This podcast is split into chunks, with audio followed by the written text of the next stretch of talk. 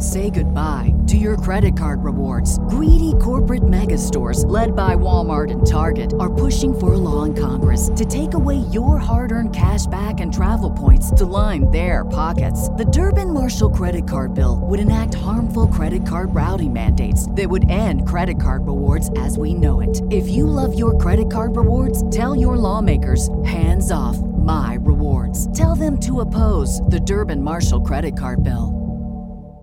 Good morning, Benzinga Zinger Nation on out there, and of course, all the investors here to learn from the number one morning show right here, Pre Market Prep. I'm super excited to have you. I'm your host, Money Mitch, and of course, I got Dennis Dick in the background. I will give you guys a little insight. We are going to be missing Joel. We'll talk a little bit about that coming on up. Um, definitely best wishes on out to Joel today. We'll talk a little bit why and coming on up. I'll explain that. But of course, today we got the overnight action, dead cat bounce, correlation to one. Got a question on that? We'll talk a little bit about that with Dennis. China stocks rebound on Ant IPO talks. Uh, we got also X gonna give it to you. United States Steel Corporation. Uh, a little bit of a guidance change Stay tuned for that. We'll talk with CC Lagator, co-founder of Options AI. Of course, quad witching day today. Revlon shares are up a higher based on a report. So you guys stay tuned. Welcome to it. Pre-market prep.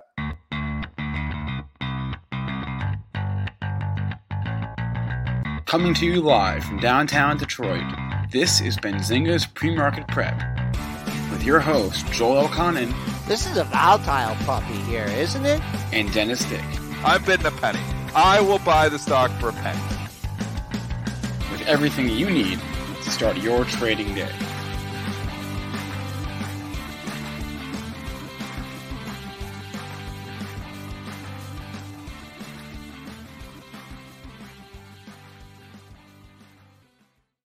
All right, let's go ahead. Let's bring on the one and only my man, Triple D, Dennis Dick in the house. What's How up?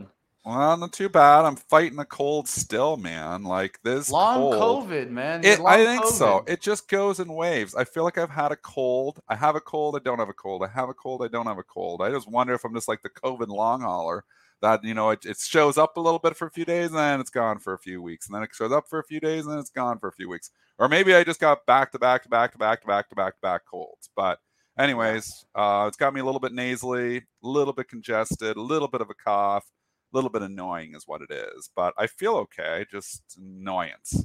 So yeah.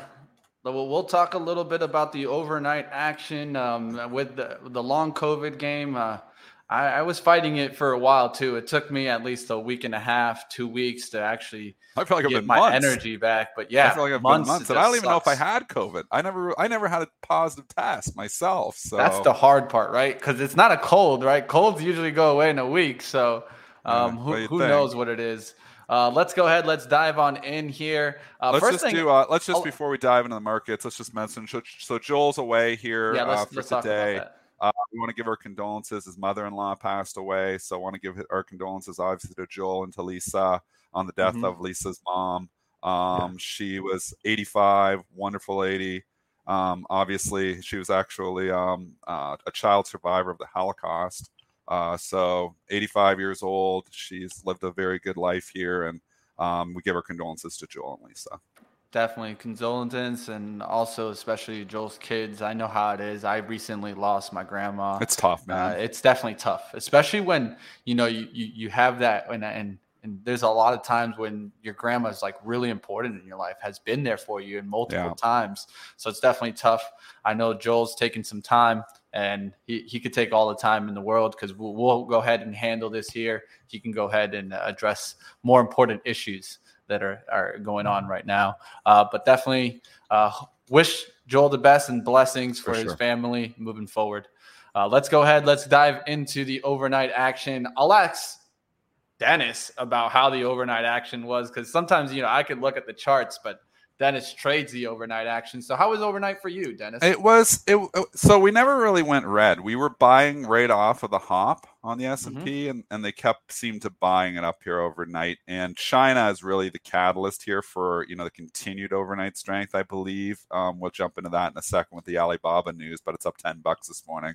So I think you know overnight action, the overseas markets, obviously helping our markets here this morning. If you're looking at your SPY there is an ex dividend adjustment here today. So twice a year, we got to adjust. If you don't have your futures quotes, which you know I don't like to pay for the futures quotes, you got to know when the SPY dividends are because it can screw you up. So 366.65 was the close. The adjusted close for SPY is actually 365.07 because it paid that dollar 50 approximate dividend there. So you got to knock that off the price. So actually, SPY is up 0.94%, which is always in line with the futures. Yeah, mine, uh, I don't think it's updated here. So just give you guys the insight there. I think the TC struggles on that. And I don't pay for the futures uh, data either. So uh, that's why I'm the, pulling The reason up. a lot of people don't understand if you have a professional, if you have a license, trading license, which I do through Bright Trading, they charge you different fees. My fees for real. futures, they jacked it from $10 a month years ago to $650 a month just like that. Mm-hmm. Boom, boom. That's inflation for you, folks. So I canceled that like 10 years ago, my futures. I'm like, I'm not paying that because I have SPY. I don't need the futures. SPY is, you know, I have to pay for all my quotes. So I don't get any quotes for free, but at least I can do the whole package. But I don't need S&P futures. The whole S, they make you buy the whole S&P futures package. And it was like $600 a month. Maybe they brought it down. I don't know. But the professionals pay a different rate on every single thing than, you know, retail. Once you have a license, they nail you with the fees. So that's why I canceled my S&P futures quotes a long time ago. Let's take a look at the Qs. The Qs right now at uh, 274 here. Uh, we'll see if that can get back over some resistance right above it around, let's say 275. That's going to be the level I'd call out on the Qs today. We'll see what happens on the overall market in the SPY. If I take a look at the daily chart, um, you know, you can see that you know we're starting to at least to have a little bit of sideways action after yesterday's kind of day that we really tumbled down there. Um, we'll see if we can get some rebounding. Uh, maybe a dead cat rally. Who knows? Um, what, what, are you um, thinking here, Dennis? It, it, it's it's impossible for, to predict. Again, anyone who tells you yeah. where the market's going to be is just throwing darts at the wall. Because right 100%. now this is a tough market, and the biggest reason is we're on quadruple witch here today. So mm-hmm. there's going to be some major institutional action, not only at the open, but on the close as well. What does that mean? It's all your options and your futures and your, you know, stock options ex- expiration here today. So, I mean, this is always a volatile day, but we've had increased volatility coming into today. So I would imagine it's going to be a crazy open. I would imagine a crazy close as well. The way I approach these days is I'm usually fading the moves. Stocks open too high, I'm a seller of stocks. If mm-hmm. stocks, you know, close too high or open too low, I'd be a buyer of stocks that are opening too low. Uh, seller stocks they're opening too high, and the exact same thing on the close. The way I do it, I throw out, you know, if I'm trading the close, I throw out LOC orders, limit on close orders. So if the stock's here, it's got a big buy imbalance that pushes the close up, I would be short that stock and that close, saying it should come back in because that's not a fundamental reason. That's for order flow, and they tend to work better when you have increased volatility there. So sometimes, you know, stuff stocks can go against you. Sometimes they miss some individual stock news. Uh, but for the most part, that Don Bright strategy of, you know, fading the opens, fading the closes has worked for 20, 22 years. Not always 100% of the time, but there's an edge there for sure. All right, so I wanted to show traders, at least from what I see, uh, technically wise here, and where we could potentially get a bounce. Um, so one of the things that I always look at is RSI. Um, just to kind of mention what Dennis was talking about, um, I also have average true range always on my volume candles, and you can see how average true range is bouncing back on up there on the daily. It's about 10.28 right now. Um, Joel watches that too. That's important, I think. We never talk about that, but that's I, I don't put much, you know, on the RSI. It's never worked for me, but the true range is always good. It's just telling you you know, if, you, if you've already moved what the average range is going to be, do you want to say, okay, what's well, going to move twice the average range? You know, a lot of times it's more of a mean reverting opportunity there. So it's good to know, like, if S&P is moving around three points a day or four points a day, it's already up three and a half points. It's like, okay, well, it's going to need to, you know, really get kickstarted to continue here. So it's a good, it's a good tool, Mitch. Yeah, definitely take a look at it, and it's going to let us know when volatility is expanding or it's contracting. And I think it's important to definitely keep it on watch. Now for RSI, Dennis, I know that you might not be watching it too often, but what I use it more is for moments of an extreme markets, like when the markets are ripping or the markets are tanking. Um, and in my case, this is what I look at. I'll be looking at. So I pull back the RSI, and what I necessarily don't care about is any time that the RSI is in the middle. There's no edge there when the RSI is in the middle. What we want to do is see extreme points where the RSI has dropped, like let's say in this point where it was down towards 13 on the daily. That's extremely oversold. Um, so anything below that 20 mark, you're going to really start seeing some excessive moves on back a lot of the times. And we can see, you know, we can kind of zoom in and see when we got a bounce last time.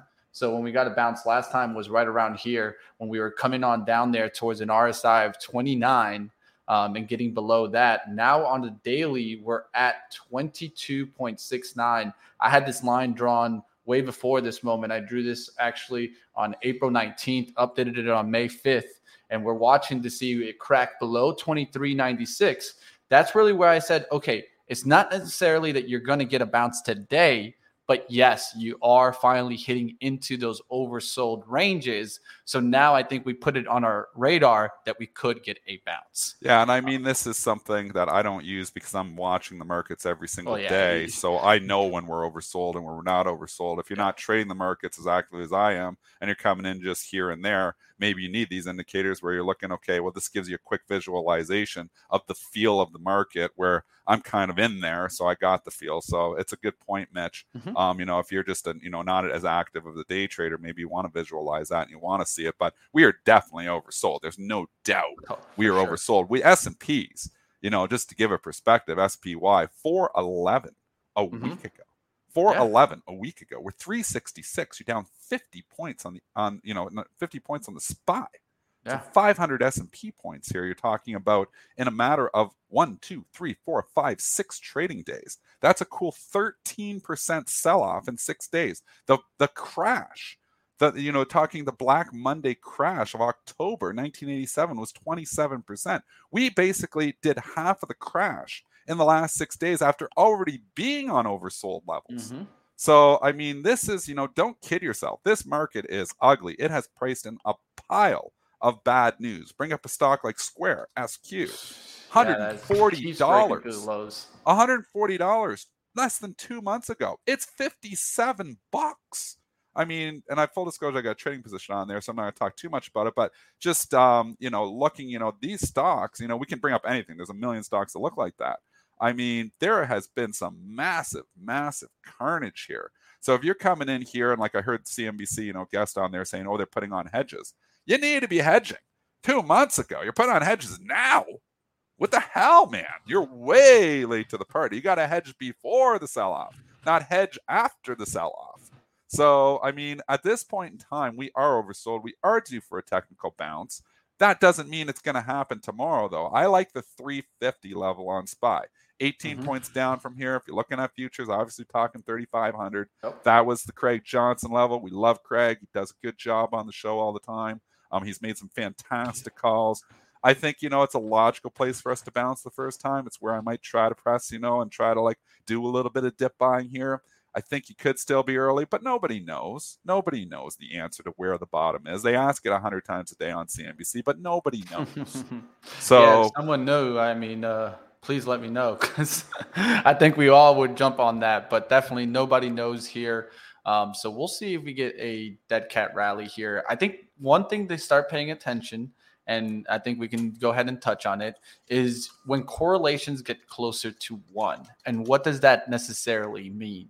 So, Dennis, I think you're the best to actually tell us this because you do a lot of arbitrage trading. Yeah. And a lot of this is dependent on that, you know, when the overall market is taking control here. So, yeah. what would it, what does it mean when correlations are getting closer to that one? Well, all you're saying is that, and, you know, the stocks all start to move together.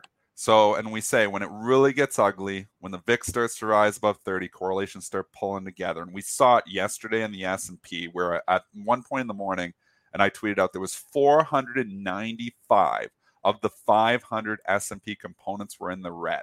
Five green ones. It was like Procter and Gamble and Walmart and I think Dollar Tree might have been one of them that was green, but when 495 stocks out of 500 are red, that's when you know correlations are moving together. And we talked about this. Oil stocks down, you know, utility stocks down. These were playing defense before, not anymore. When it gets ugly enough, they start selling everything, and that's what we're starting to see. So you know that gives you a little bit of hope, and they start selling everything regardless. That's capitulatory action. We're starting to see a little bit of capitulatory action. I don't think we've seen the bottom personally. I don't think we've seen it yet because it's been pretty orderly. Um, I did, you know, obviously the ARKK, it's a good point. You know, when I called that bottom an ARKK back in May, 10 minutes after the open, we still have not breached that ARKK bottom. It is still held on. The only, you know, major ETF that actually has not breached. We got down to 35, 10 on ARKK, still holding 37. So you can see some of the growth stocks have just been absolutely pummeled. They aren't coming for that stuff as much as they were before. You know, like a Zoom, not really mm-hmm. selling off that much Zoom. They're coming for the stuff that hasn't sold off. And that's what we were saying. It's like rotating through the rotating crashes through the market. So, you know, you thought you were safe in utilities. No, you weren't. You thought you were safe, you know, with oil stocks and people, you know, have been in oil and has been very good. But look at Chevron last six days 180 to 155. So you're talking about just a quiet little 25 point sell off. So, you know, 15% sell off in Chevron in six days. Oil didn't do that oil didn't sell off that much, but it's a stock, and stocks mm-hmm. start going with stocks when it starts to get ugly enough. So again, you know, you're just not can't just say, okay, I'm going to buy oil stocks and those will hold up well. We're not in that market environment anymore here. We're in a market environment where they're selling everything, and that's good news because it gives you hope that maybe if they start selling everything, maybe we can make a bottom. Yeah, definitely. I'm showing here the one week performance, like a map here, a heat map, so you can see the one week. Look at this. Look What's green? what are those little green ones? All right, let's talk about the little green one. That's what FedEx. That's FedEx. Oh yeah, FedEx about three point eight. That was just because of the dividend, yeah. Yeah, because of the dividend. But you see UPS there down two point four seven. Not keeping uh, up. What's the then you see CME Group. Why is CME holding up? All those CME is holding up, man. Man, that's the, crazy. My, that's my, the only one. And then uh, maybe you can go in basic materials and find here CF. CF.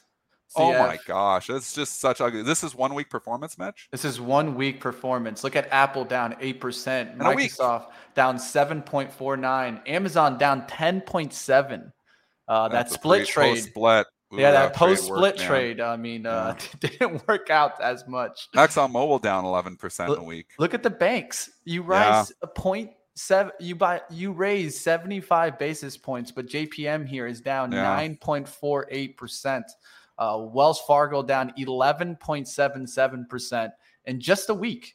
And yeah. so uh, this has definitely been a really bad week. Look at the travel services over here. Booking oh down 18.9 oh my gosh. Bookings Expedia, down 19% this week.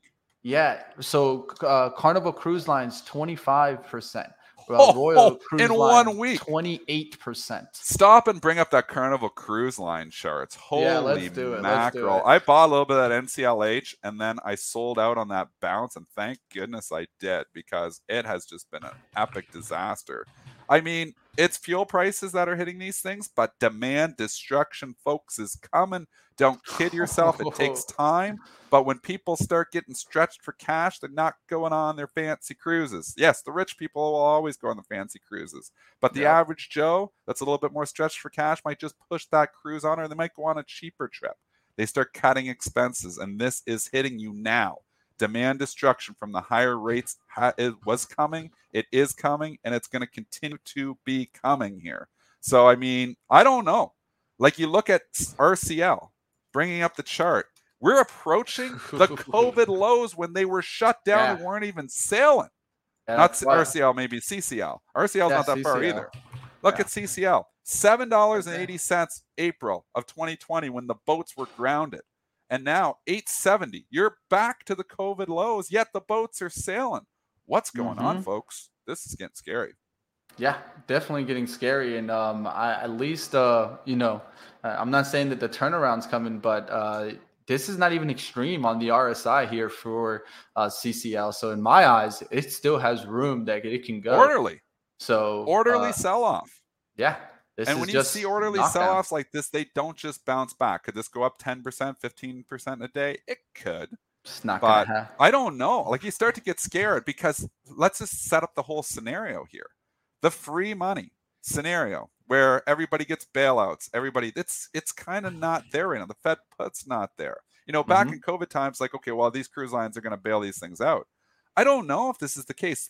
They're getting stretched, you know, on their margins. Labor costs are probably hitting them in the butt. And then you have people that are stretched for cash just saying, I'm going to hold off on that cruise. Is there the potential? I'm asking you, and I'm asking the chat, is there the potential that some of these cruise lines could fail? Yeah.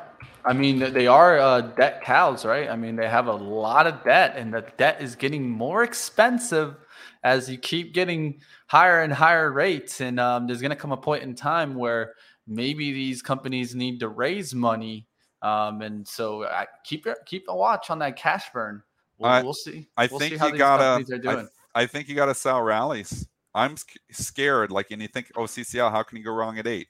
That thing goes bankrupt which it is possible. It's not off the table right now. It's yeah. not off the table that some of these cruise lines could actually go bankrupt. Will they continue to operate? Yeah, they can operate through bankruptcy, but then the debt holders become the shareholders and they wipe them out. That's how it works. You know, we saw this in the financial crisis when GM reorged. Yes, GM went bankrupt and shareholders got wiped out. And then the debt holders become the shareholders. So all those people have the debt would then get the shares and then there's less debt involved. There could be a reorg coming here. I think that's what the market is saying. That's what the market's pricing out. We don't have a crystal ball. We don't know anything.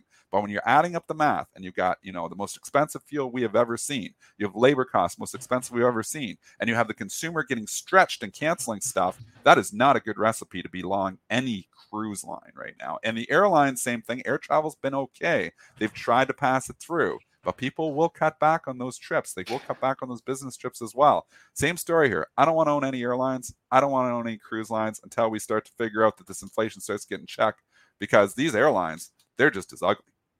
Yeah, uh, travel disaster out there. Um, Hilton down in the last two months over 30%. Um, it's just to guys give you that insight. Uh, I know a lot of people too. are trying to tell me that, that there's demand in travel but I don't know how long it's going to last. Especially the stocks are kind of, at least in my eyes, leading me to think that uh, you're going to get that demand destruction coming. Soon. It's soon. coming, man. It's There's coming soon. If it isn't there, if it's when. Yeah.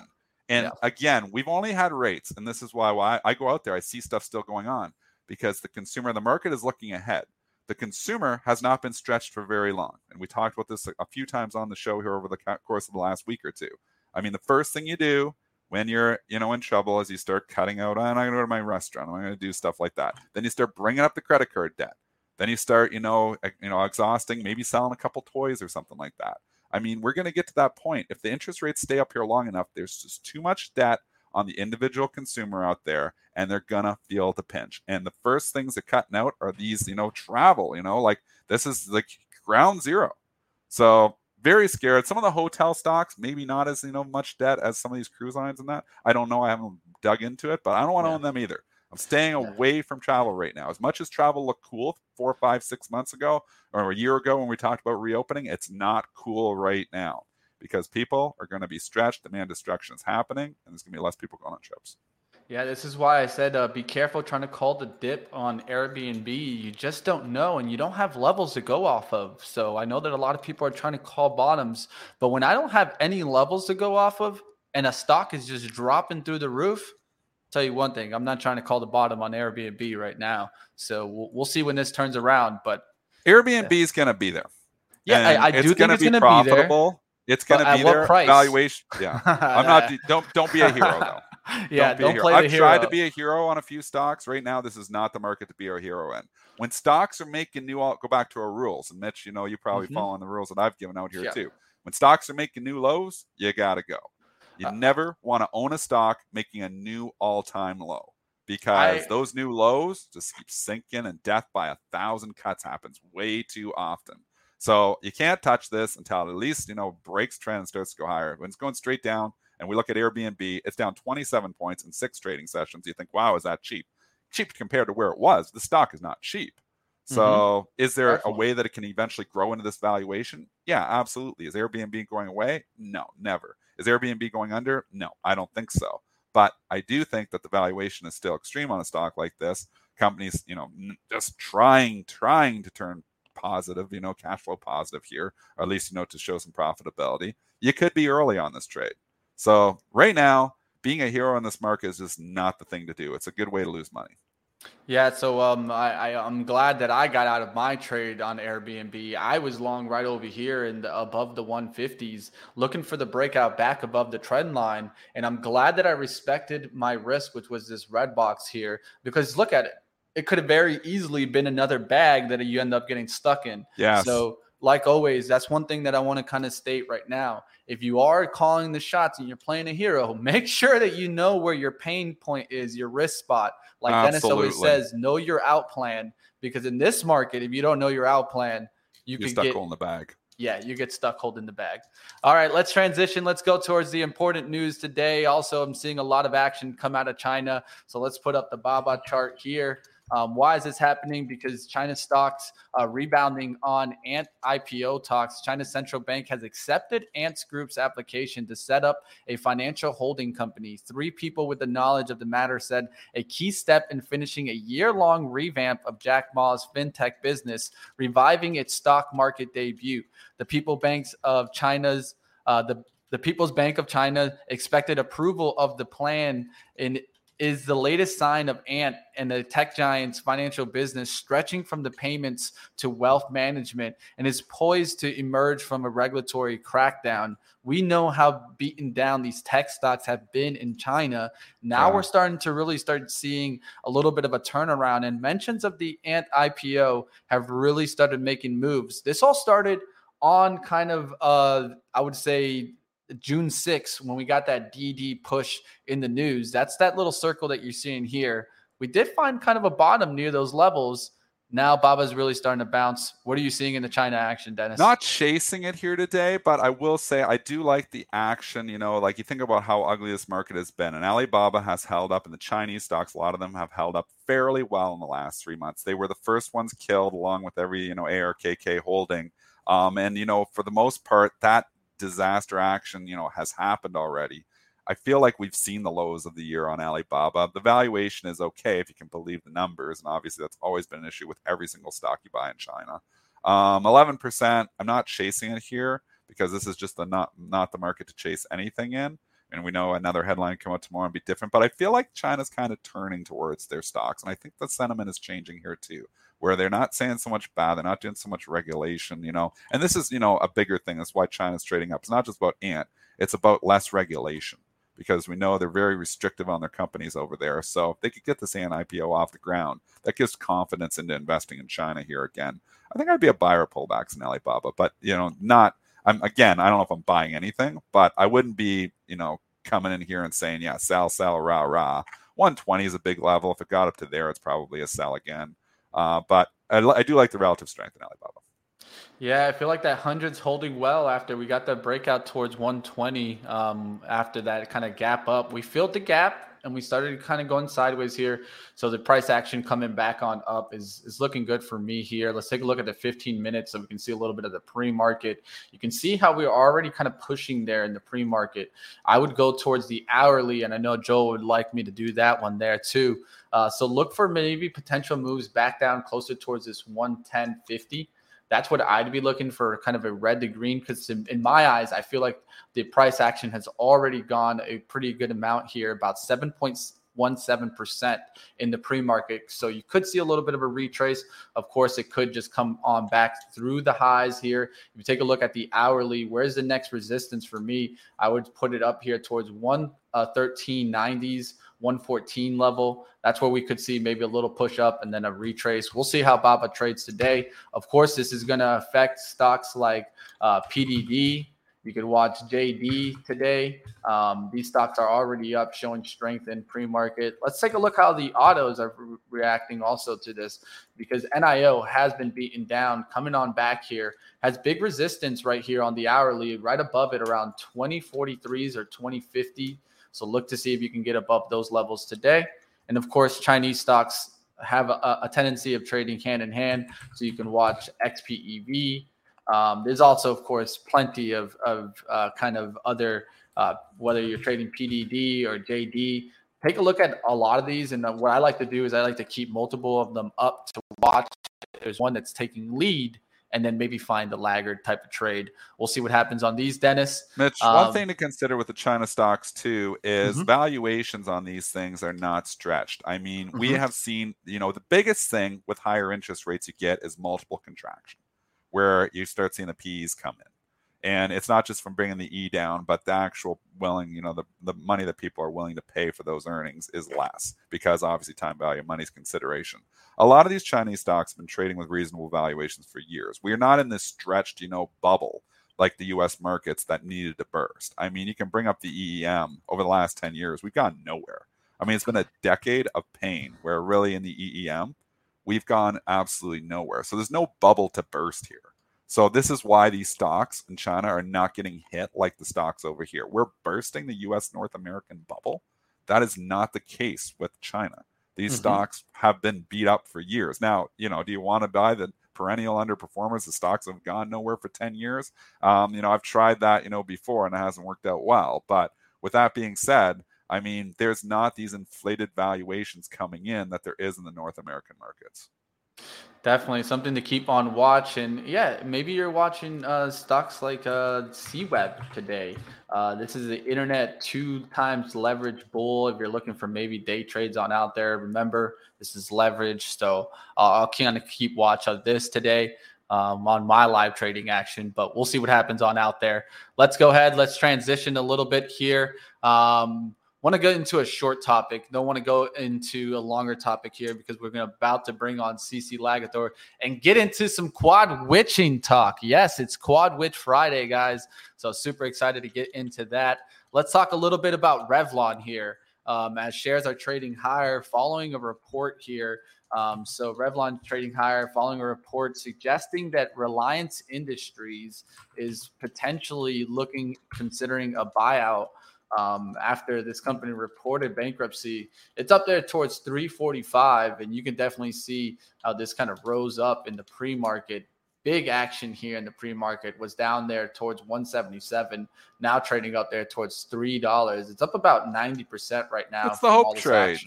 So we're on the hope trade. Squeeze the shorts that were short in the thing, you know, two days ago saying, well, it's bankrupt, it's going to zero. We've learned the hard way on this show. Bankrupt stocks don't go to zero. They usually go into the pennies, then they go off exchange and they do different things. It's never wise to come in and start showing a dollar stock at a dollar ninety-five because stuff like this happens. There's a hope trade all of a sudden. You know, am I coming here and putting all my investment money in Revlon and saying, okay, yeah, they're going to get bought and it's going to be okay? No, if I was long the stock, I would use this to sell it. But it's always scary to short stocks that are under three, four bucks because these violent little moves happen you know, and obviously there's a lot of people who don't short stocks. I short stocks every single day. I trade hedged, but I know when I'm shorting a stock under five dollars is a hell of a lot more risk. A lot of companies don't even allow them to be marginable uh, below five dollars for that risk. So when you're shorting a stock at $1.95, the best you can do is go to zero, make your $1.95. In this case, somebody just blew up and they're losing 75% of their money. So, I mean, just because of a rumored headline that somebody might buy it. So just, you know, lesson learned, stocks that go bankrupt don't necessarily go immediately to zero. Definitely, it's it, we we had that lesson uh, kind of also Hertz, with Hertz. saying, oh, yeah, the Hertz again yeah. and again. We've been taught that lesson, yeah, the hard way. You know, like we we've seen so many stocks, Mitch, that you know they go bankrupt and they somehow figure it out. I mean, PCG, PG&E yeah. was bankrupt. It's still yeah, ten bucks. Literally, they're literally. figuring it out different ways. Perfect Not all one. stocks when they go bankrupt are zeros. There's sometimes you know assets to be salvaged. It's sometimes you know different bids can come in. There's different things that can happen. Some absolutely go Sometimes they come back. Sometimes they come back. Sometimes they reorg, you know, and then yeah. so you know, obviously that's not good for the equity holders, like we were saying, you know, as potential to happen in something like a CCL. But I mean, yeah, you know, it's not necessarily just bankrupt equals zero. That's not an algorithm out there you should be writing. Oh, I thought that was. Hold on a second. Let me Get go rewrite mine. Throw that one out. Throw that one out. Okay. Throw Sorry that about out. that, guys. We'll, we'll keep working on that one. All right, let's go ahead. I, I think we're ready to go in, into some uh, quad witching talk. But before I, I kind of bring on CC, um, at least for your kind of trading, Dennis, how does the kind of the witching hour kind of affect you? Um, again, it's just increased volatility. So you got to be aware. And like I said, you know, I just, you know, hinted, you know, the way I approach the open and the close, a lot of times if stocks are opening too high, you got big imbalances, I will short into those rallies. If stocks are opening too low, I will be a net buyer into those dips. Obviously, trying to avoid news. Not saying going to short, you know, Baba because it's up ten bucks, it's going up. Saying stocks that don't have news and they're just moving because of market effects, those moves tend to mean revert. So you know that's the strategy, especially on the close. Same thing. You know, I'm fading those close. You get crazy. Uh, I, have been I've seen situations where like Johnson and Johnson's gapped up three bucks on the closing print. Not saying that's going to happen. And you know, you short that, and boom, you know, after hours, five minutes, you know, five seconds later, it's already down a dollar fifty from the closing print because it was just absurd. So there's sometimes sometimes some really crazy ones. Most part, you know, maybe a stock gap's up 20, 30, 40 cents, you know, maybe it's not a big deal. Maybe, you know, stock gap's up 2, 3% on the close. Sometimes there is an opportunity there. We're in increased volatility right now, so that that possibility is there. But let's bring CC on and let's see how he approaches this from the options perspective. Let's do it. That's what we want to do is bring on some uh, option experts here. So we reached out to CC Lagator. Let's go ahead. Let's bring him on. Co-founder at Options AI. How we doing, CC? Good. Great to see you guys. Welcome, welcome. Let's go ahead. It's uh, it's definitely an exciting day. I'm sure in your eyes. I'm sure you're going to be watching to see what happens in the what they call the witching hour. Let's yeah. say. Um, so let us know what have you seen during these days that investors should keep their eyes on. We're driven by the search for better, but when it comes to hiring, the best way to search for a candidate isn't to search at all. Don't search. Match with Indeed. If you need to hire, you need Indeed. Indeed is your matching and hiring platform with over 350 million global monthly visitors, according to Indeed data, and a matching engine that helps you find quality candidates fast. Ditch the busy work. Use Indeed for scheduling, screening, and messaging so you can connect with candidates faster. And Indeed doesn't just help you hire faster. 93% of employers agree Indeed delivers the highest quality matches compared to other job sites, according to a recent Indeed survey. One of the things I love about Indeed is that it makes hiring all in one place so easy. When I was looking to hire someone, it was so slow and overwhelming, I wish I'd used Indeed. And listeners of this show will get a $75 sponsored job credit to get your jobs more visibility all at Indeed.com slash PREP. Just go to Indeed.com slash PREP right now and support our show by saying you heard about Indeed on this podcast. Indeed.com slash PREP. Terms and conditions apply. Need to hire? You need Indeed. At Parker, our purpose is simple we want to make the world a better place by working more efficiently, by using more sustainable practices, by developing better technologies. We keep moving forward. With each new idea, innovation, and partnership, we're one step closer to fulfilling our purpose every single day. To find out more, visit parker.com/purpose. Parker, engineering your success. Yeah, happy quad witching to all that celebrate. Boo. We celebrate.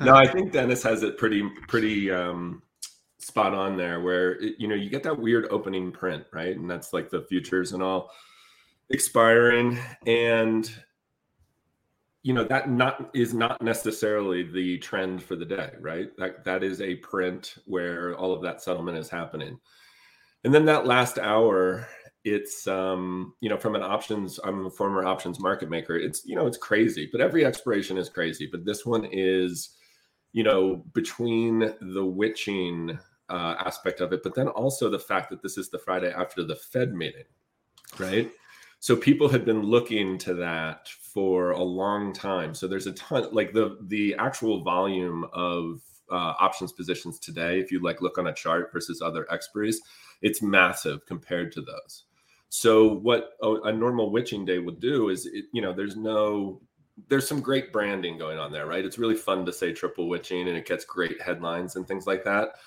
But it's um, the predictive power of what's going to happen on that day is really exaggerated. I find when I'm reading articles or seeing people on TV and all talking about it. But what you can guarantee is massive volume compared to normal days, right?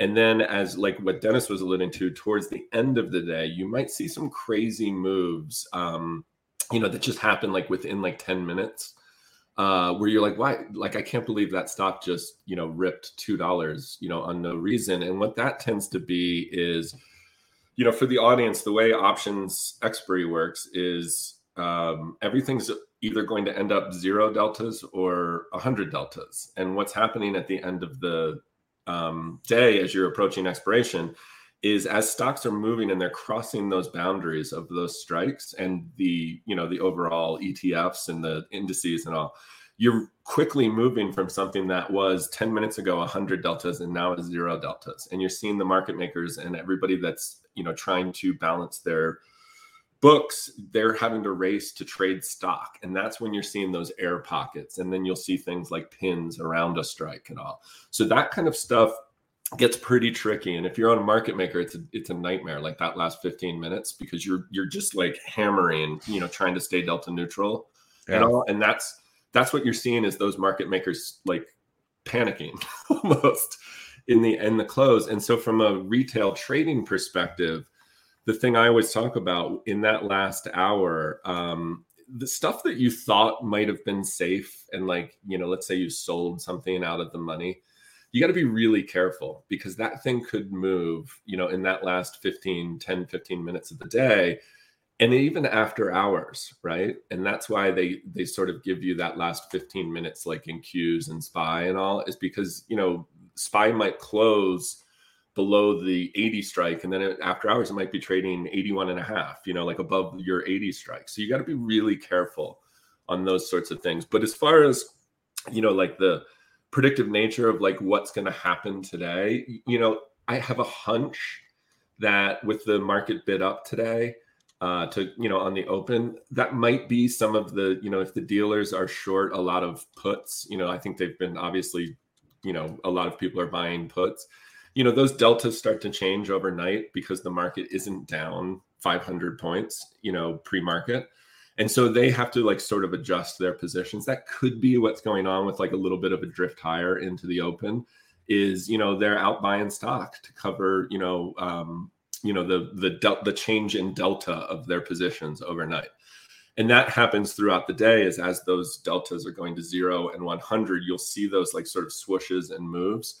But to say like you know it normally does this like it's impossible to know yeah, definitely. So uh, we got an interesting uh, comment in the chat. Of course, they, they want to know how can you approach a day like today with options and maybe some strategy outlook here um, on a quad witching Friday.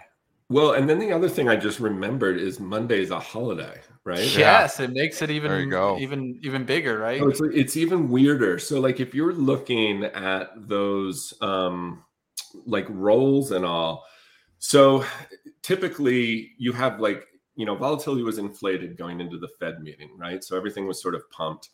The market did that weird relief rally after the Fed, and volatility kind of got crushed a little bit across, you know, and it was, you know, which is typical, right? Like there was less uncertainty. We knew what the Fed was doing. That totally reversed the next day as stocks got hammered, right? So now you're going into this expiry with vol inflated in a way that I think probably people didn't anticipate. They probably felt that like Thursday, vol would come in hard after the Fed. And then you're going into this where everybody's like looking to roll. And the, the way the volatility looks right now is this week is really high, next week's pretty high, and then it's, you know, it's curving downward, obviously. A, a typical vol environment's the other way. It's like the VIX is at 16 and then the futures are at 20, you know, out four months. It's the opposite now, right? So those rolls that are happening, people now have to account for a three-day weekend, right? Because you only get four trading days next week, which ch- generally depresses volatility. So yeah. I'd be like looking at, I'd be looking at that like the IV levels of the next couple of weeks, and there's probably some opportunity in there where you know you're getting everything's super expensive. And one of the things I've been looking at recently to you know, Dennis was you or both of you all were talking earlier about the fact that like, you know, the market's down like 11% in like a couple of days, right? Crazy. So if you look at like the levels back to the upside, let's say if you're somebody that's like just literally just a, a temporary bottom, right? A temporary reversal. Mm-hmm. If you look at like the Qs, right? So the 290 level, is that right? Or I have the um, I'll put it up here.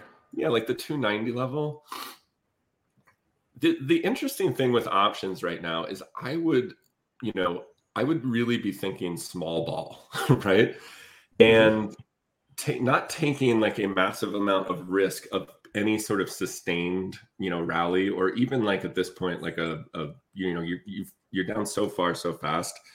you know, playing for another like 10% lower is really tough to put like a lot of money behind those kinds of positions. But the the small ball stuff gets really interesting here. So if you go up to like that 290 level in the Qs, those calls, you know, out a couple of weeks are probably trading three, four, five dollars or something like that. If you do like a one dollar wide spread, you might be able to put a trade on up there for like 20 cents, right? Which means like you can buy like a, a four dollar call and you can sell the next strike higher at like 380. If if the Qs do like a reversal and you know end up in the next couple of weeks or you know head towards two above 290 which doesn't seem very far away right? We were there like two days ago. It's um you know you could make five to one right on a trade like that and you're risking so little compared to anything out the at the money right which is going to be you're going to be spending $10 on an option or $15 mm-hmm. and you're not buying a four dollar you know out of the money call with a very low probability where you're probably going to end up you know, in most cases, you're going to end up losing a lot of money on a call like that unless you get a huge sustained rally. So that kind of small ball is very interesting. Now, because volatility is elevated on the downside, I'd be very careful of you know doing credit put spreads like far out of the money, right? Or mm-hmm. credit or you know cash secured puts and things like that. That's there's a term in options trading like picking up pennies off the train track and that is a very dangerous business to be in right now because and you've seen that this past week like if you had looked at the options market what the options market was pricing last week you know it wasn't even close to an 11% move right yeah. it was pricing like a 3% move and so if you're selling out of the money thing you know like little puts and things like that you mm-hmm. have to be you know i basically i wouldn't be doing that now, if you were like looking at oversold levels, Mitch, like you were talking about, like the, when you see that RSI just like, mm-hmm. you know, 15 or whatever. Yeah. And you want to take, and then let's say at that point, the VIX is 40, right? Like, and it's, it just seems like that maybe capitulation moment or something like that. Then, you know, from a credit spread point, like you could do something close to the money where it's basically like 50, you're getting close to 50 50 odds, right? So you're you're essentially doing, um, you know, you're risking 400 or 600 or 550 to make 450, and it's almost like just sort of buying, you know, buying the market at that. And so, but at least you're, you know, you're not doing something where you're risking a lot to make a little in a market that's crazy. I mean, that's the the one thing, and I've always said this about options writing. It works so well. Obviously, in a flat market, it's the best strategy, or in a slow trending market can work too. But when you get these violent sell-offs, yeah. you're taking on all the risk, yeah. and you're not getting all the return. So it throws out your risk reward. I mean, this is where put writers are starting to, you know, holy cow, this has been working for me for the last yeah. three years. I just write puts and they're losing, and you can lose years of profits here if you're not smart about it. Exactly. So, I mean, you think you've got a strategy that's worked for three, four years, and like I've figured out the markets, and all of a sudden you get into a market environment like this and you're getting absolutely punished. I've seen traders blow out their accounts doing right. this exact strategy and just give back, you know, four or five years of gains because right. they got too aggressive on the put writing. Yeah, and it's it's one of those things where you know typically the way you want to trade options in a normal market and like this is the way a market maker would position is you know like when the VIX is 15 you are long volatility even though market makers even hate to be long volatility with the VIX 15 they just hate it in general they'd rather be short but anyway when it goes the VIX is 35 or something, then you're short volatility. But here's the thing. You know, the VIX has been volatile. I'm just using the VIX as a shortcut sure. to overall volatility, but like the VIX has been going basically 35 to 25, like on rallies and sell offs and things like that. Does anybody see that ending like anytime soon and the VIX going back to like 16? No, right? And so this this has already been sustained for months, and it's probably going to keep going that way uh, even on rallies, because nobody's going to trust rallies, right? Until inflation starts ticking down. Yes.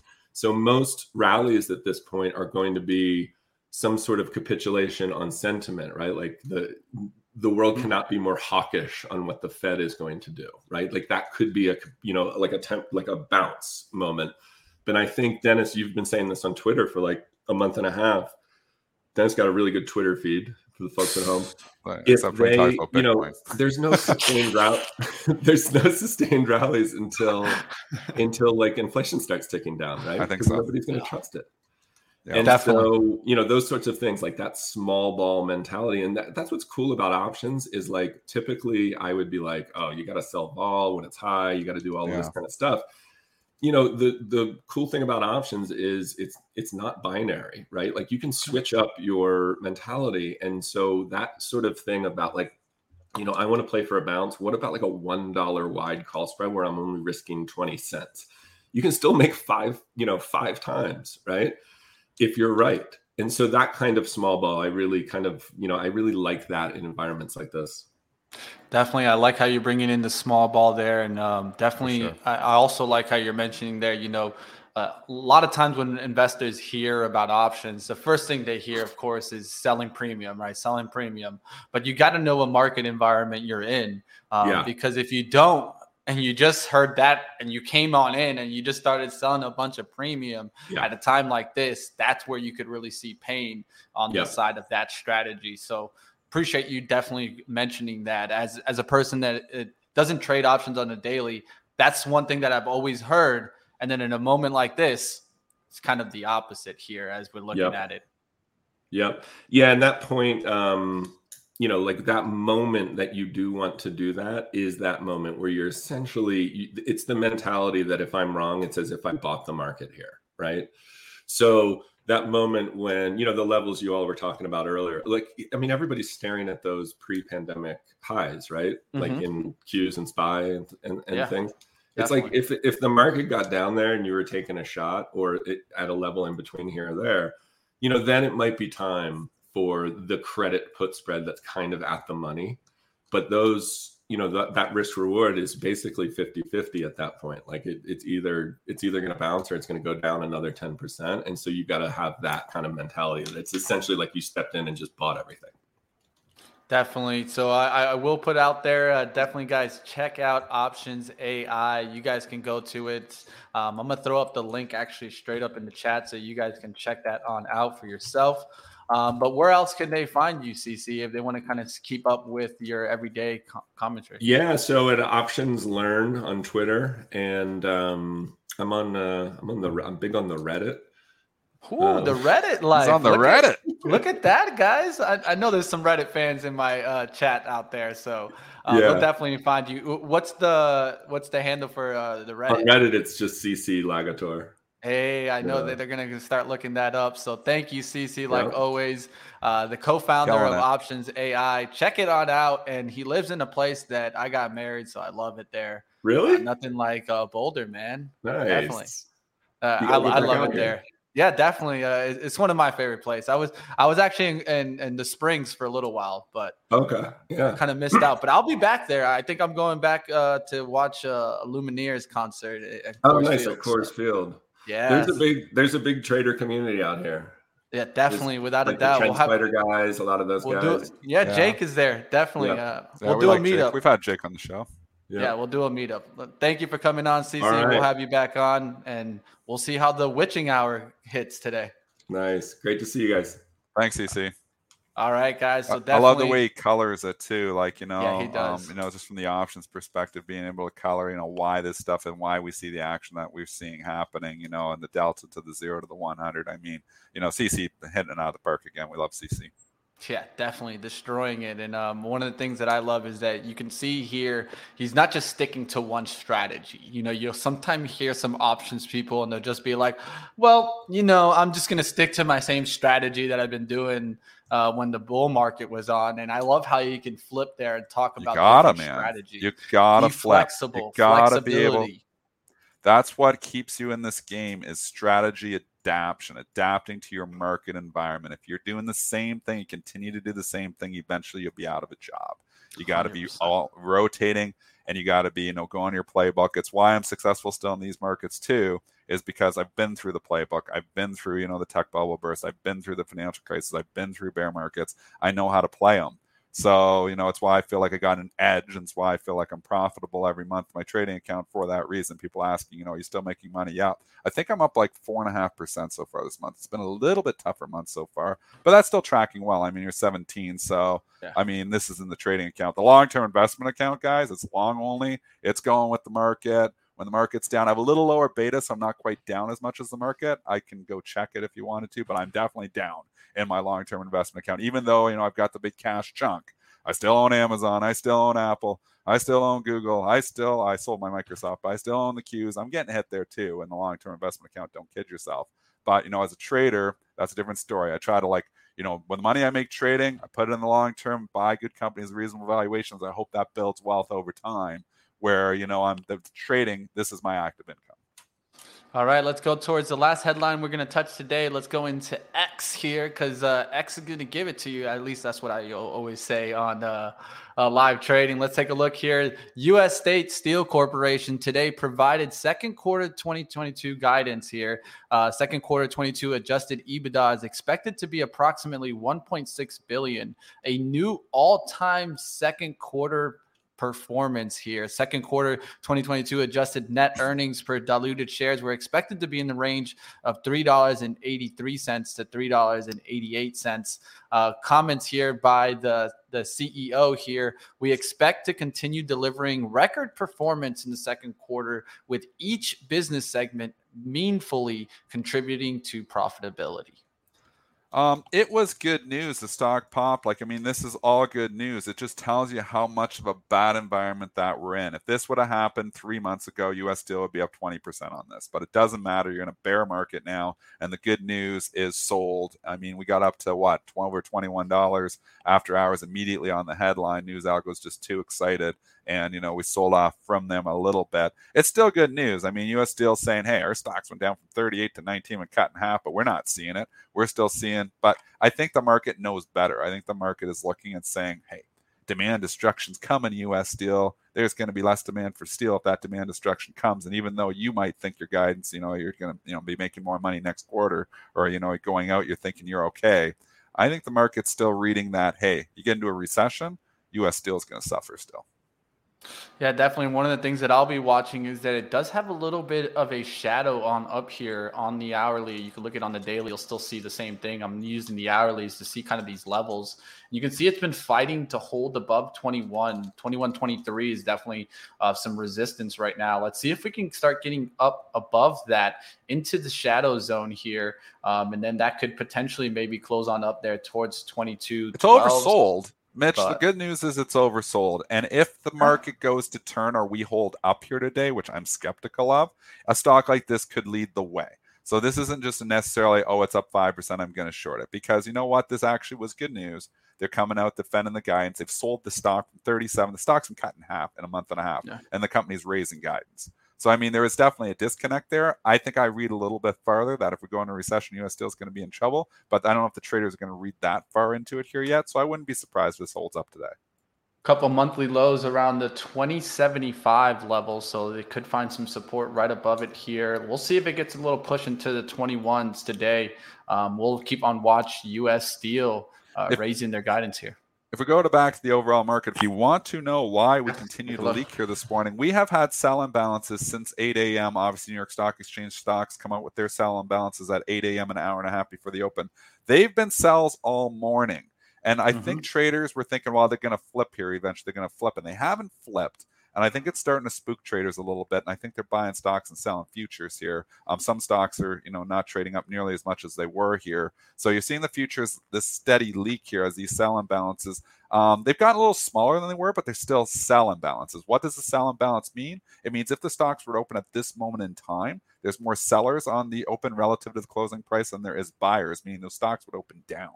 So I mean, well, you start seeing stocks open down on a day that the market's up 0.6%, there's a huge arbitrage opportunity. Now that might not last. All it takes is a couple big option players. All it takes is a couple big, you know, equity, big hedge funds come in and go buy them, and these can all flip to buys. So I uh, on on a day like this, it's hard to put a lot of weight into these early imbalances, but I think the steady leak here is due to the fact that we haven't seen a lot of offsetting action to these huge sell imbalances that were posted over an hour ago. So, you know, this is information you can get if you subscribe to the New York Stock Exchange Imbalance feed. You can get this information. It's get an edge. I mean, it's, it's out there. It is. It's tools you need. I mean, again, on a day like this, I don't put a lot of weight into. It. I can't say, oh, FCX got six hundred thousand to sell, so it's necessarily going to go down. You know, and there's a pile of them there. I, it's it's hard to say. All it takes is you know one buyer to come in, and they can offset that in a hurry. So a lot of times you do see the stuff pair off. It's going to be big players, but at this moment in time, the imbalances don't look that great. Well, the dogs are barking in the Holy background. Mackerel. You have a dog? dogs are barking. I have two dogs, but they're usually good. Know that. What kind of dogs um, you got? I, I have a, a, red heeler and then kind of like a lab mix. Uh, but if you don't know heelers, Fun. heelers are the, one of the best animals on out there. It's Australian cattle dog. No, they like to bite the cow the cows on the heel, and they're really short, so they oh. they, they mess with the cows. They're like, yeah, get get moving. Um, that's why they're called heelers because they ah, bite at the, the heels. Heel biters. um, but it, it, could have been what you're talking about the imbalance, or like Eagle says, Jim Cramer just tweeted bullish. So everybody sells the Cramer indicator. the He's Cramer right sometimes, folks. There, you know, uh, like he does a lot, hell of a lot better job than Cathie does. So um, he's not down on everything. He gets uh, some good ones too. I mean, we give Jim Cramer some heat. It's kind of fun, but we give Jim Cramer some love too.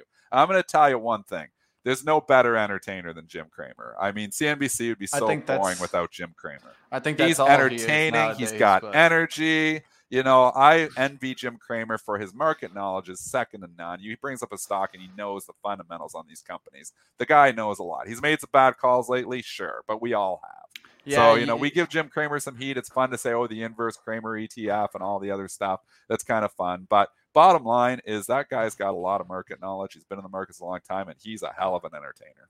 The only thing I got to give him a little hell on today is I'll give him hell on his uh, coin call out. Remember when he was bullish coin? Uh, I, I posted it up on. Oh, I have this bullish coin too. I have a bag holder. I bought this he, thing when I thought it got like cheap enough, and then I, the Let's crypto collapse.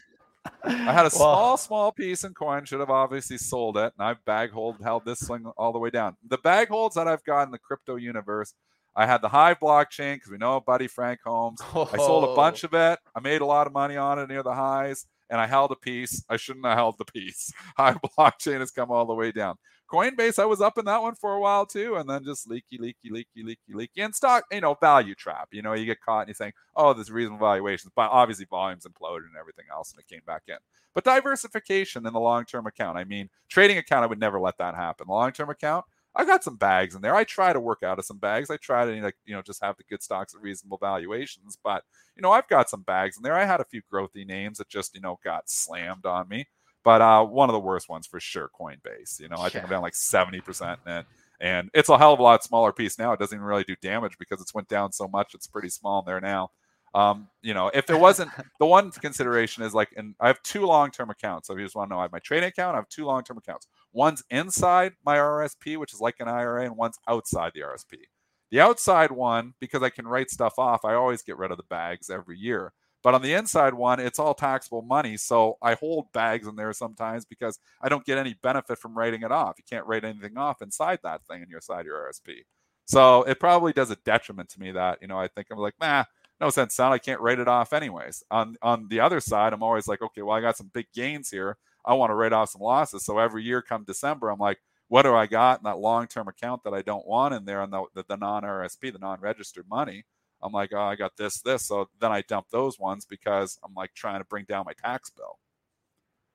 One of the things I'll mention, uh, and I saw a comment yesterday. So it looks like Hood now has more cash on balance than it is worth.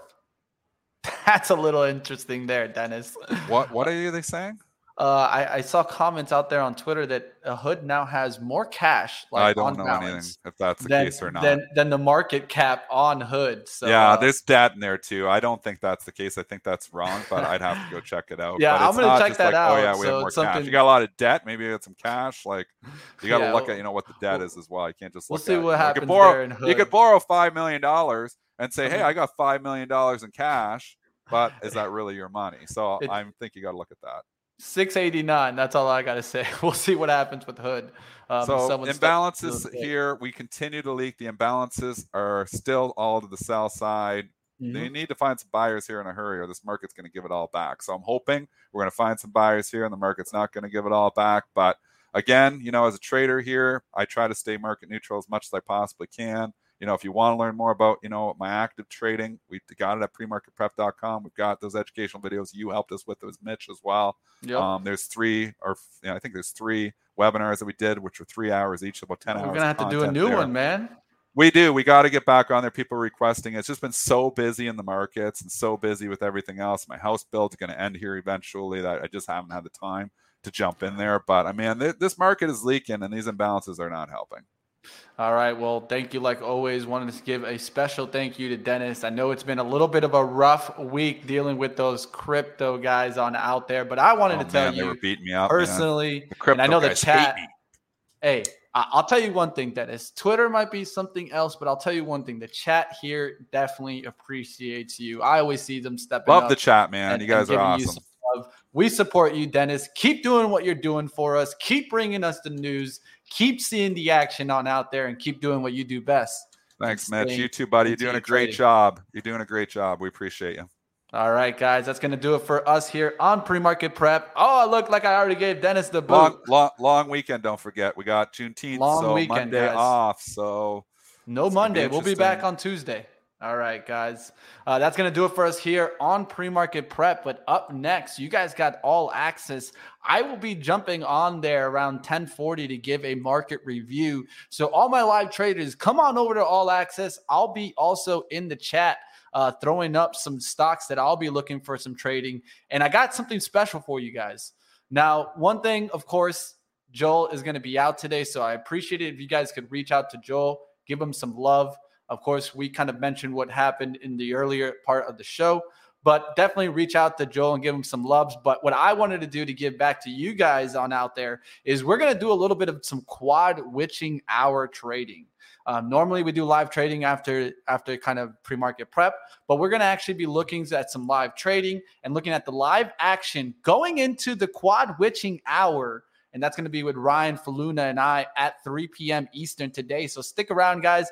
I'm going to do a lot. I'm going to keep it going for you guys out there. Smash the like and head on over to All Access. All right, that's going to start up at around. I think we're starting actually at 9:15. Let me just confirm there. There you go. Yeah, 9:15. We're going to start on up, but I'll take a look at the overall market here. Um, Let's go ahead. Let's take a look at what are we seeing in the overall market going into the open here. All right, so we can see consumer defenses is what led yesterday. So I'll go ahead up and throw up the chart. Let me know if there's a stock you guys want to go ahead and talk about. I'll, I'll go ahead and check it on out. You're going to move us all over to the next show? Of course, I'll always do it. Um, we got the redirect on there. So if you got automatic videos, it'll just start on up. If not, just click the next thumbnail you see right there at the end of the video that will bring you to our next video mm-hmm. and continue the day going. We don't stop here at Benzinga. We're on all day, baby. So let's stay right here. Let's take a look at some of the stocks that are moving and see what you guys see on out there. So yesterday, PG had a good day. Um, we'll see if consumer defensives can make another move on up. If this happens, I would expect to see some down action in the market, but if also consumer defensives have been leaking even when we're getting that downside action. So you just never know right now. Let's take a look at a stock like AMD. AMD definitely got beat down yesterday, all the way down there towards 82. A lot of people were thinking that this was going to be able to hold the 100 when we got back above there. But you can see here, now we're back below these lows here, 84.25 let's see what the low here is specifically 8402 so that's going to be the level on the upside uh, that we're going to look to see if we can get back above. Can we get back above that 8405 8402 level? And then really start seeing the stock get a little bit of a bounce on up. You can see here in pre-market there's definitely some resistance right above here. I'm going to actually draw it on up based on these candles that are grouped here uh, so above 84.20, I could see maybe a little push on up here going towards the 87. But right now, it is looking like it's in a bearish trend and trying to crack back down there towards the 82. All right. Uh, what about the AMC? I'll get. I got you. I don't mind uh, getting into that. Uh, let's take a look here. AMC. AMC is coming on down there from the $12, looking like it's in a little bit of a short term bearish trend here. Uh, we'll see if it can crack here and keep holding here. You can see here how when you crack this trend line, you really started coming on down. So I think it needs to get back above 12 if you're going to see some positive. But right now, you're seeing that negative around that rejection of 12. You can see here how it rejected to get above 12. 1199, 1199, and then boom, it breaks through the low. So 1193s is a support there right now. Heading down there towards the 1180s could continue on the downside, heading towards let's say 1160s uh, today. We'll see what happens on AMC as it keeps breaking on down here. It's already breaking down here as we're seeing it literally as it happens.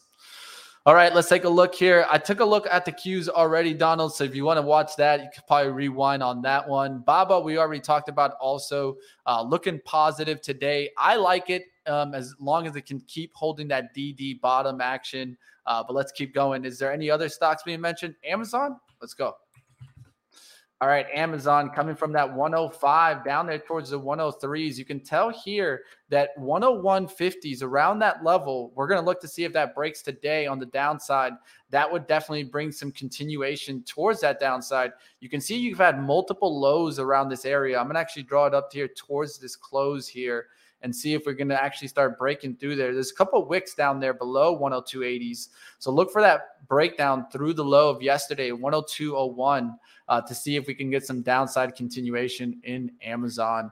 Right now, it looks like the stock split trade has been definitely off. I showed it earlier today. Amazon's down about 10% on the week.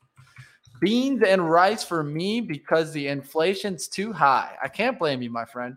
Uh, uh, Salesforce coming on down here, filling up that gap up. So definitely that gap was filled real quickly after a push back there towards 190. Now we can look to see if we take out the lows here. There's multiple lows that it bounced off of around the 155 level. That's what I'd be watching. What's in play if you continue to see this downside action? What could actually get me a little bullish? If you draw a trend line here from this action here on the 15 minute, this is kind of the bear pattern right now. It needs to get back above, let's say 168 or 170 to get out of this bearish pattern for me and then start making its leg on up here. I'm going to go ahead and put it full screen there for you guys. I'm sorry about the charts being half screen there. Um, I just keep my sectors on the right hand side in the industries. Uh, but there you guys see it. We'll look for a move back up into this 165 range there for CRM and see if it can get back up there. Like always, guys, this is not for investment advice. This is for informational purposes only. And uh, opinions do not represent those of Benzinga. Hosts and guests may maintain positions in the security discussed. Let's go ahead. Let's keep going here. What other stocks being mentioned? I think Generac, not a bad one to take a look at. Um, we were keeping on watch on this one. Um, it has made a huge run. I've been keeping on watch here on the daily. I drew kind of a pandemic low here, a fib up there towards the high. And you can see we just broke through that 61.8 level. Um, so it doesn't seem like it wants to hold the fibs on the retracement levels here. So it looks like it wants to head down there towards the 200, at least from right now on the chart levels. What we would need to get bullish? I really need to see a move get back above 260s, going towards the 290s again to see if we're going to get bullish on Generac. Right now, to me, it's in a bearish trend and looking like it's coming on the downside. Barry the Great. I got you, my friend. You want to take a look at the Mullen, the Mullen, the monster, the one and only. Uh, you guys can see here it was fighting the trend, fighting the trend. And I talk about the rule of threes. If you can't get up there on the fourth attempt to break out, a lot of times you come through the support, you break on down. Now we're kind of in this bearish pattern. We tested on out of here with this gap up. And then what do we do? We come back and we fill it. I actually drew this way before the fill. Uh, you can see I created this on June 9th here. Um, and you can see here that was right on this day right here when we started breaking down through the support i talked about how you could get a shadow fill into there and you could see how we filled the shadow right here on this monday 13th going right into that shadow here and then bouncing off of that now we can look to see if we actually start holding some gains up here i'd be looking for a move above 132s or at least 134 to get me a little bit excited here uh, but we'll keep this on watch. One of the things that you would you should watch also, I would watch the hourly volume as you're going into this move here. Right now, you're looking like you want to break out above 130s. Uh, but you can see here how the volume has really just died off here. And we're looking for a nice volume pop. We did get a volume pop with that recent gap. You can see it here. I'll signify it with the candle there. That's what I'd be looking for going into 133s and above that today. But of course, a catalyst could help this one. We'll keep it on watch. Let me see if I see anything here that is standing out to me. Um, so that's Mullen here. Let me see if there's any news here. Uh, being prepared to sell the Russell 2000 index news. Uh, so this one could possibly get added to the Russell. I think that was the mentions that actually got it moving a little bit, but I don't see anything at least recent that could make it keep driving. We'll see what happens. Uh, let's keep going. Smash the like, hit the like, like Holly says. Can I get 800 likes today, guys? I'm going through stocks here for you guys, willing to check out anything. I'm not going to hide out on any of these, but I need you guys to do me the favor and smash up that like, like Turbojet says. Let's go. All right, uh, Husa, Husa. Let's go take a look at that. Uh, this has been a monster lately. It's up at 562. Has made a couple of drives on up here. I draw a trend line through these highs here and uh, kind of starts looking at that and then looking at where we could find some support, right? And so we've had a couple of drives on up here. If you draw it towards the body of this resistance period, you can see here we're kind of holding that as support. We've cracked down below that once or twice. So what I usually do is I draw the next layer of support for me. That's down there towards 477. I would look for a crack down below that 542 and then coming back up through the 550s up there towards six. When it gets around six, is where I'm going to be interested that this stock is trying to come back up here towards the resistance of 695. What's one thing you can keep on watch with this one? You want to keep on watch oil and gas to see how it's performing on the day. But also, I saw INDO run last time with this one. So take a look at INDO to see if you get another run in INDO. That could also signal that you're going to maybe get a move in, in HUSA. Um, so keep that one on watch. HUSA, Houston American Energy Corp. Let's see if we get another move up. Uh, Veru being mentioned in the chat. Let's take a look at that. Antonio, I got you, man. Definitely smash up the like. Uh, that's not that's not Veru. Uh, there you go, Veru here, trying to fight to get back above the 13s here. You can see a longer term trend line. What I like about this one is the daily chart. So the daily chart is trying to hold here. Uh, looks like we started testing on up through this level here. Um, you can draw it down now towards this where this body closes, and you're like kind of in a longer triangle here that is trying to develop. I'd actually go towards the weekly, try to clean it up for us. Whenever I can't see a clean pattern, I'm going to go towards the weekly and try to clean it on up there. Uh, you can see it's holding really well the retracements right now. I'm going to go towards the daily here. And what we want to see it get back on through the 1250s and try to make a push back up. I talk about this often when I look for a stock to do a couple of drives on up. You get one drive here, you get two drives, you got the third drive. Now it just needs to hold support. Where are we holding support recently? We've held support here below, we've held support here. So those are the two lines that I'd be drawing. I wouldn't want it to see it break down through these levels here. So you guys can draw maybe that red line there towards uh, 998. Don't want to see that breakdown. Want to see kind of hold more up towards this support where you're seeing here. You might get a little bit of a wick uh, closer towards this 1126. Don't want to see it break that. You see support here where it bounced back up. Let's look to see if we can get a red to green move coming towards that 1126. Back up through 12 is trying to make a move towards 15. A lot of this is going to depend on the volume. Look how this volume has just died on out. And if there's no volume, there's probably going to be no momentum. So we'll see if the volume can come back to the name like Veru. All right, what's going on out there, guys? Hope you guys are enjoying me getting in there. And yes, Kat, that was a great guest today. We had CC Lagator from uh, the co-founder at Options AI. So check that on out, guys. I'm gonna go ahead and wrap on up get you guys on over to the all access content. And like always, guys, what this is all about is learning the stories from the companies themselves so that you guys can have the information on these companies and then, of course, make your own investment decision. Like always, what we're trying to do is get you the stories of these companies. And then you yourself can go ahead and take a deeper dive into these companies to determine if you want to go ahead and invest. I'll go ahead and block the spam and send you guys on over. Like always, Money Mitch. I'll see you guys later today. hit the like button on your way out. And if you're not subscribed, definitely hit that like, the subscribe, and the bell to be notified the moment we go live. And we do this every single day. The best show in the morning, pre market prep. I'll see you guys next week and keep battling. Uh, later today, I'll actually be on. I talked about it. I'm going to do a little bit of a special later today, 3 p.m. Eastern. Come check us out, guys. We're going to do a little bit of some quad witching hour trading. So I'll see you guys there.